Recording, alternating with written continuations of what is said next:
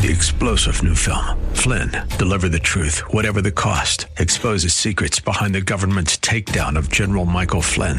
Flynn knew what the intel world had been up to. He ordered the first audit of the use of contractors. This set off alarm bells. He told the truth. He was the most dangerous person for Donald Trump to hire. They had to get rid of Flynn. Flynn, Deliver the Truth, Whatever the Cost. Available now. Watch it today. Go to SalemNow.com. SalemNow.com. A big win. This is Mission America with Linda Harvey.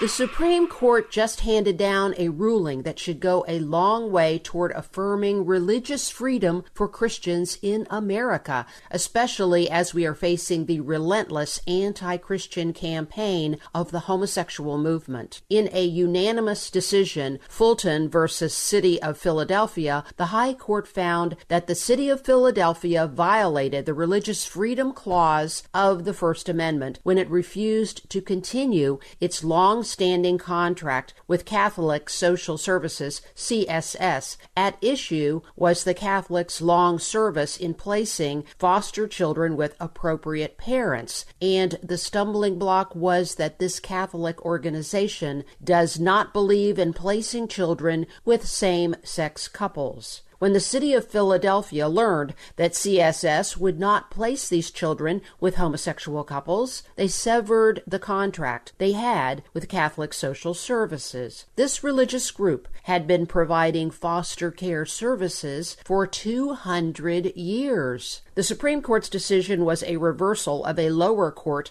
overturning a three-judge panel of the Third Circuit Court of Appeals. Here's what Tony Perkins of Family Research Council said about this decision. Quote, "Despite the pitiful dearth of foster care agencies in the United States, the Democratic stronghold of Philadelphia excluded a faith-based charity from helping to meet the growing need based upon their religious beliefs that compel them to serve. If these and other government leaders really do care for the marginalized and needy as they claim, then they must realize you cannot rob charities of their religious beliefs and still expect their religious works that aid others. It is those very beliefs from which their service springs." Unquote. This is such an important victory. Think about how cruel and cold-hearted the LGBTQ movement is in its treatment of children in so many ways. Affirming the agenda is always the top priority, more than helping children.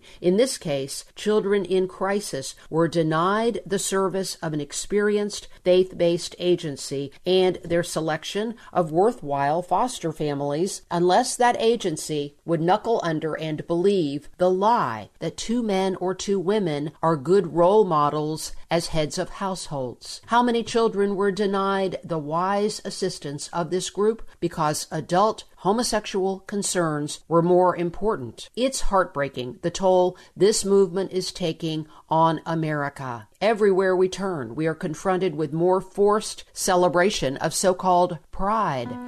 What is really needed by these folks is personal and group humility before God and more concern about the most innocent and vulnerable among us, our children. But in this case, justice has been done, praise God. It's a great victory, and let's send up a fervent prayer of thanks.